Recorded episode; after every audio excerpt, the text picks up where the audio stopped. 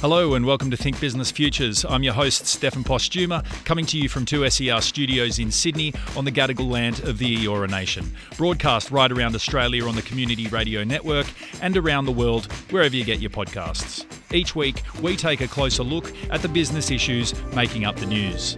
This program is made possible by the assistance of the UTS Business School. The gig economy has afforded its workers an unprecedented level of flexibility when it comes to work life. However, with this changing world of work come concerns about things like safety, minimum pay levels, leave, and other worker rights. In an effort to address these concerns, the Labor government are now proposing legislation that reshapes how we see gig workers and what their entitlements may be. However, the variety of gig jobs out there means the task of legislating worker entitlements is going to be a very difficult one. Joining me today to discuss the complexity and the possible impacts of the proposed legislation is Giuseppe Carabetta, Associate Professor of Employment Law at the UTS Business School, and Katie Sweatman, Employment, Industrial Relations and Discrimination Lawyer at Kingston Reid. Giuseppe, Katie, thanks so much for joining me today here on Think Business Futures. Thank you. Yes, thank you, Stefan. Now, Giuseppe, let's start with you. Obviously, there's a lot going on when it comes to gig economy workers and legislation. The Labor government's putting forth legislation to change a whole raft of things. Now, I want to sort of look a bit more broadly first because they're not only focusing on gig economy workers, but also on temporary work, labour hire, casual work, fixed term contracts, and all those sorts of things. Now, Giuseppe, what are sort of the broader issues in terms of employment that Labor are trying to address here?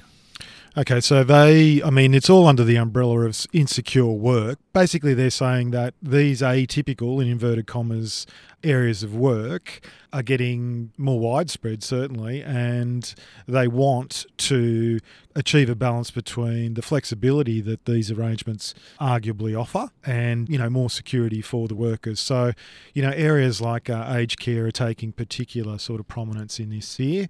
You know, the classic example is uh, of a worker who is on back to back fixed term contracts, like a series of them, um, and they can't, in practical terms, really apply for things like a, a home loan and that kind of thing. So they want to, without revamping the whole system, but they want to basically provide, afford more, uh, more certainty and, yeah, more security to these particular workers. Do you, do you agree with that, Katie? Is there anything you want to add, add to that at all? Uh, I think when you're looking at the broader question of insecure work, it's interesting what's being approached. So there's been a lot of discussion about casual employment as requiring greater regulation and tightening up of what constitutes casual employment and providing stronger pathways to permanent employment. Mm. To some degree, I think it's a solution in search of a problem because when you look at the data around casualisation of the workforce, the actual proportion of workers in casual work has remained pretty stable for about 30 years. Yeah. And in the last two years, we've had a lot greater certainty about what is a casual employee, thanks to the High Court looking at this question pretty closely. And arising out of a lot of the litigation that's happening in the space, we do actually now have a definition in the Fair Work Act of what is a casual employee mm. and how casual employees who do end up working on an ongoing, regular basis can have a pathway to permanent employment. And what we're seeing is actually not taken up with any great gusto by casual employees. People like to have the flexibility of casual employment. It's interesting having this all framed under this general umbrella of insecure work because insecure work means different things to different people. And for mm. a lot of people who are entering into these insecure types of work, for want of a better word, that's actually their active choice because they want to structure yeah. their work in a particular way. Yeah. And the days of, you know, we have a, a, a, nine to five, Monday to Friday job, 38 hours per week, um, working for the same employer for 52 weeks of the year is really a thing of the past in a lot of ways. And so it's an interesting discussion because there's a lot of focus about giving people access to permanent um, or more secure work. Uh, and what Giuseppe says is right. Like there's implications for people in terms of if they don't have regular pay slips, but this is not something that's that's changed markedly over the last number of years. Um, people want to go into independent contracting arrangements. People want to work in labour hire. People want to do casual work. And given the focus of this discussion, people want to do gig work because yeah that works for them in their own own circumstances. So mm. it's a really interesting discussion and will be one to see what the legislation coming out will ultimately be because um, Giuseppe is quite right that it is proposed legislation and the department we know is working on that feverishly at the moment trying to work out how to build this legislation but it's going to be a real challenge for them because trying to simply wrap an employment law framework around these new and emerging types of work is going to have a whole lot of unintended consequences and, and the department will be really mindful to make sure that they're not stifling people being able to work in the way that they want to work given how that's changed particularly post pandemic I, I agree uh, entirely, actually. Um, I think a really important issue will be I mean, I don't like to talk about the university sector because I'm a, you know, an academic egghead and, and really it's not that relevant to most people. But if I can use that example, this is the casualisation issue has been where we're up there, we're almost with hospitality. It's a massive, massive mm. issue. And as Katie says, it, sometimes it is certainly by choice. And the classic example to go back to gig would be people who are um, approaching retirement, for example. That that's one, just one example of people who choose um, to do this, uh, you know, so-called insecure work. So there is that element, but I, a really important point um, would be whether the government sees to introduce something by way of an option there rather than you know saying okay well if you've been a casual for a certain amount of time then you know we're going to mandate that employers need to convert you what they what they've tried to do in the university sector is say, well, it's an option, so we'll give workers that option, but it's certainly not mandatory. So I think that's a, a really important distinction as well. Mm, absolutely, Giuseppe. Let's let's break down the issues. We'll, we'll start talking about gig work now. What are the major issues of the gig economy and gig workers that they're facing that Labor are trying to address with this proposed legislation? Well, Labor's basically saying that they want a, a floor and they want an, a level playing field. Now, again, it's really complicated because, as, as Katie will attest, I'm sure, um, you can't make overgeneralized statements about gig work. They're all the platforms, for example, the digital platforms. There's there's a vast amount of variety in the way that they operate.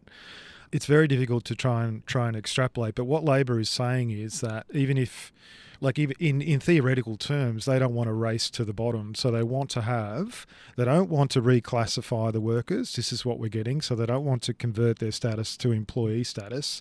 They want certainty where um, this issue of are you an employee or are you an independent contractor? Again, it depends on the particular model, but where where it's a borderline issue, they want they want to provide certainty there. They have said, though, very importantly, that and and the platforms like this, they want to, and the and many of the workers will like this as well. They want to maintain um, the independence and and the the flexible nature of the work, but on the other hand, they want to afford some sort of well, particularly the minimum wage, but you know certain minimum entitlements without actually converting their status uh, entirely. So they want to give the Fair Work Commission power to set some sort of platform if it's across the sector, that's another interesting issue because uh, we have the Ubers, the Menulogs, if I can speak for Menulog. We have reportedly they're saying, and others are saying, well, you have to try and tailor it to the particular platform mm. or hmm. the particular. You can't just have a, a, a broad floor. But my sense is that the in, practical terms, the ALP will go for a, an industry wide sort of um, uh, parameter or parameters for the Fair Work Commission to work within. Okay. Katie, do you want to just extend a little bit on what are some of the issues sort of faced by gig workers? Now, the safety of people like Uber Eats and Menulog drivers and riders and things like that was was a really really big uh, point in the news last year after some accidents and things like that.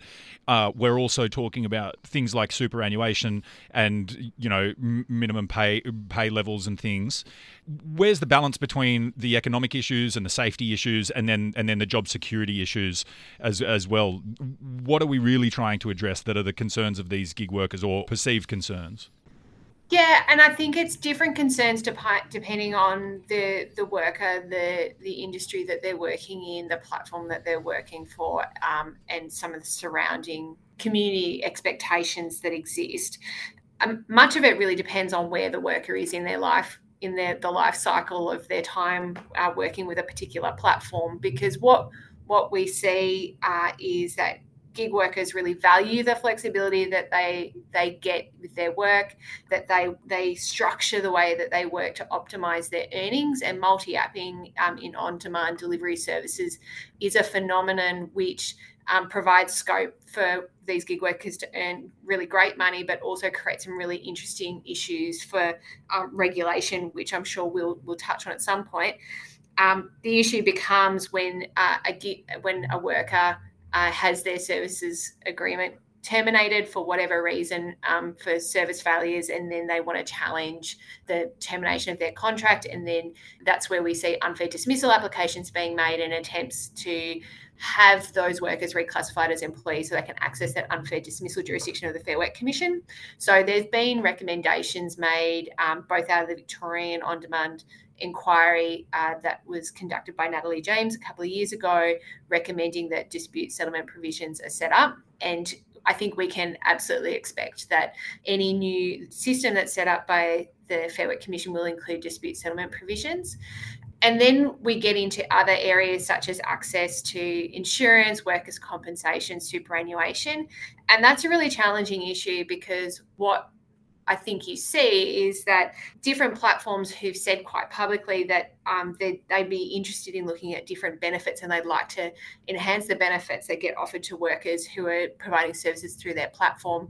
But there is this fear of the, the status being reclassified or recharacterized, um, that they expose themselves to being the next Foodora where there's a finding made by a regulatory body that the the workers are in fact employees and that there's a back payment of, of employment entitlements that arises. But um, a lot of the focus has been on on demand delivery services. There's different issues that arise in other sectors that are in this space. Disability support is really interesting because you've got those operating independent contractor models, such as Mable, um, but then you've got others who are operating employment models, such as HireUp. And so when you're talking about what are the entitlements and what are the conditions and what are the issues, they're going to be really different depending on what the platform is and how they set themselves up so yeah, it does raise some really interesting issues for the regulators in terms of how they will approach these issues because I think there's a desire to do more, but this challenge of when you do do something more, does that change the dynamic and the nature of the relationship and mean that at law it might end up being something different? And as much as the High Court gave us some clarity around that its recent decisions where it's saying, you know, you look at the contract, what do the parties agree to? We've still got the government wanting to look at this in terms of, okay, well, what is the true nature of the, the relationship and and what are the benefits that should be given without completely upending how these platforms operate. Mm. Now, when you look at the the flexibility component, if if people want to work anywhere from one hour a week to 20 hours a week or and, and and they want this to be constantly changing. Now you also mentioned katie you know people being multi-app workers when it comes to things like food delivery services and things like that Giuseppe, you mentioned before as well that you you believe that this proposed legislation might be sort of a bit more industry wide and potentially not as flexible as it needs to be. I mean, if we can sort of put up a hypothetical, you know, bill what impact will this have on the flexibility of workers? I mean, part of the appeal is that, as you mentioned, someone that's going into retirement or someone who wants to make a little bit of money on the side can log on to Uber whenever they want. They can drive for two or three hours because they've got nothing to do that afternoon, make a little bit of money. With a potential big change that's that's quite broad, how does this impact that person? Yeah, and this is where it like it is an interesting and really challenging space because you've got um, arrangements where so the traditional sort of independent contracting may be for a particular project where you need to deliver a yeah. project which will take a number of hours and so you can look at that through the rubric of okay if you broke down the number of hours that you worked and what you were paid for that how could we view that through an employment lens. Um, and if you're looking at disability services a similar thing can arise where you know you're hooking up a consumer with a disability support worker who might work with them over a number of hours over a long period of time. And but then when you go into other industries such as uh, you've got Airtasker which is purely gig um, and then but and then you've got on-demand delivery services where each gig is counted in minutes rather than in hours or weeks or months. And so, ha- when you've got a situation where an individual worker could be performing work for two or more platforms in a space of an hour or or two how do you place an employment law rubric over that? Because when you're looking at things like minimum engagement you know what is the minimum amount of time that employees should be given access to work to make it worth their while and things like that that becomes much more challenging to manage when you're looking at these gigs that are you know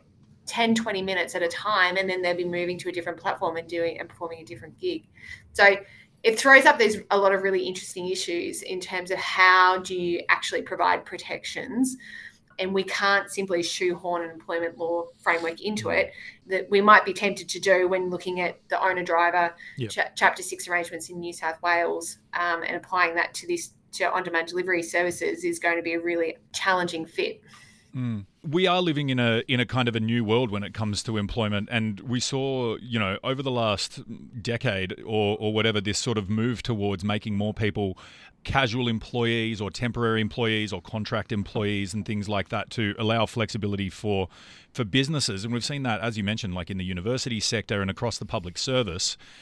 And now we're sort of looking at implementing these changes Giuseppe, do you think that the potential mess or the potential difficulties and the potential tweaks and changes that need to take place in order to get a system running is just kind of like a, a necessary evil of moving towards some stability and into sort of a new frame when it comes to looking at em- employment regulation and things like that in, in this sort of new tech Uberized world that we're talking about?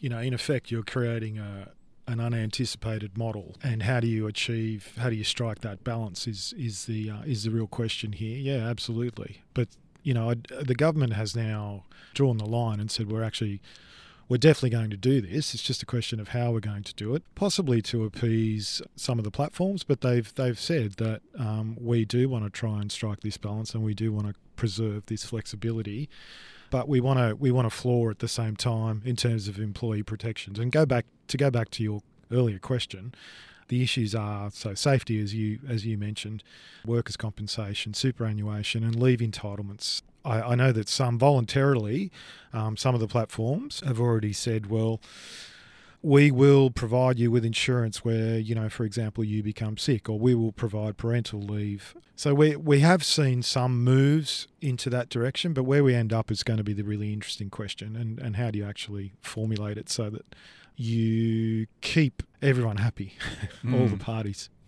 Okay, uh, Katie, do you want to talk a little bit more about some of the organisations that have sort of been on the front foot when attacking this? We've had, for example, DoorDash uh, sign an MOU with the Transport Workers Union. Uber, Uber's come to an understanding with them as well, and Menulog made some decisions to make many of their workers employees.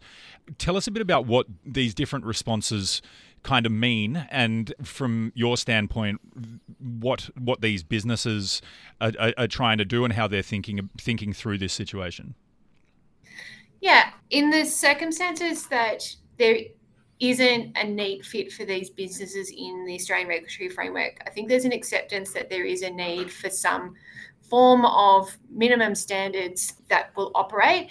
And I think that the critical concern for the platforms is that those minimum standards need to be nationally consistent and they need to apply across the board. So the types of issues that have been raised by the platforms in terms of how regulation has been approached to date has been that it has been discussed as being on a state by state basis um, and different requirements arising, which creates all sorts of problems for how do you configure apps so that they can work effectively across mm. different state borders.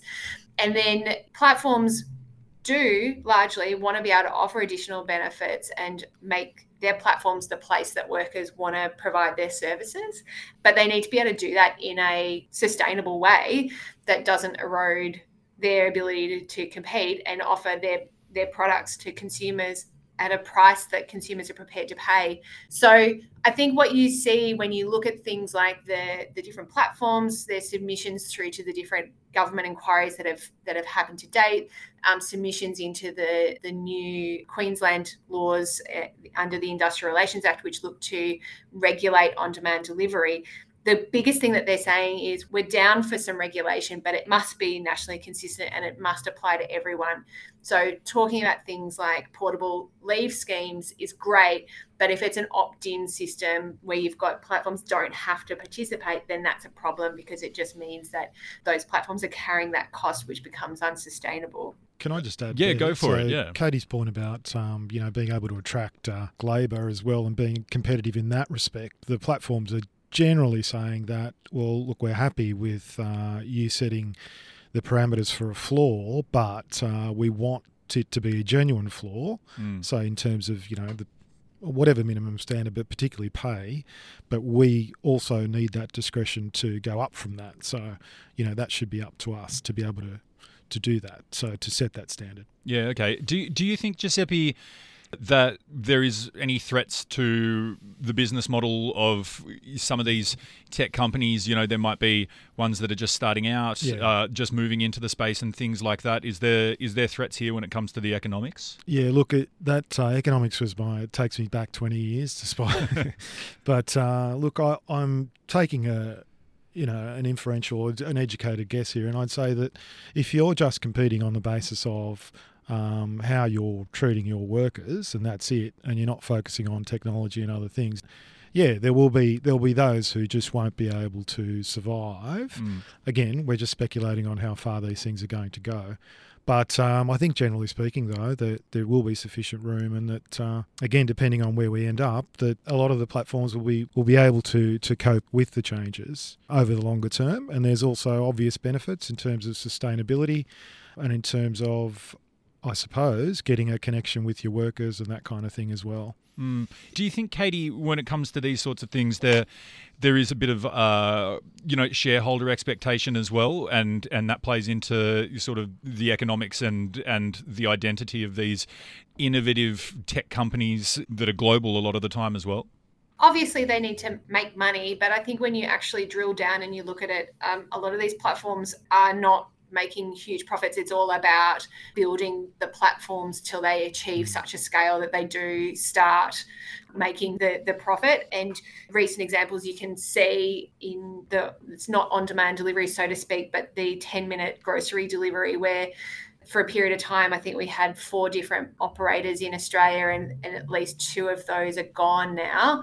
And one of the remaining ones has been under some extreme pressure and has, it has conceded that it's running its system at a loss because they're just trying to build the scale to Yeah. make it profitable.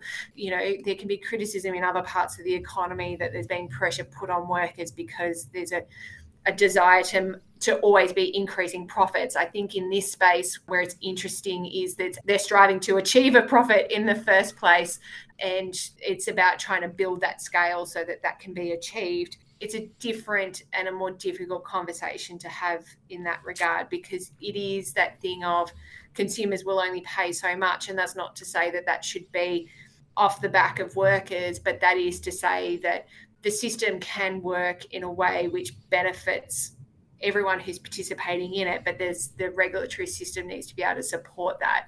Because if you put have a hammer approach to imposing employment conditions on an industry which is not built around traditional notions of how work is performed um, we saw through Foodora that, that it simply won't work Mm, okay. Well, it's basically time for us to wrap up. We're coming up to half an hour. Finally, any forecasts as to how this will shake out? Is it going to be a messy and long and involved process that includes, you know, years of iteration? Is the Labor government going to do enough when it comes to consultation and and and having flexibility and adaptive strategies in the legislation? What do we reckon? Yeah, look, I think I think the ministers set a pretty ambitious timetable. Um, I, you know, there's I, I think he's spoken about there being uh, legislation for us to be considering within months, Yeah. um, with a view to looking to try and roll this out. You know, within the next 12 months, uh, I think we saw from the Road Safety Remuneration Tribunal, um, which was um, an add-on to the Fair Work Commission uh, and was a dismal failure that trying to rush these things through ends up with a whole lot of unintended consequences and a system that implodes on itself. Mm. And there will be a lot of care that's taken to make sure this works.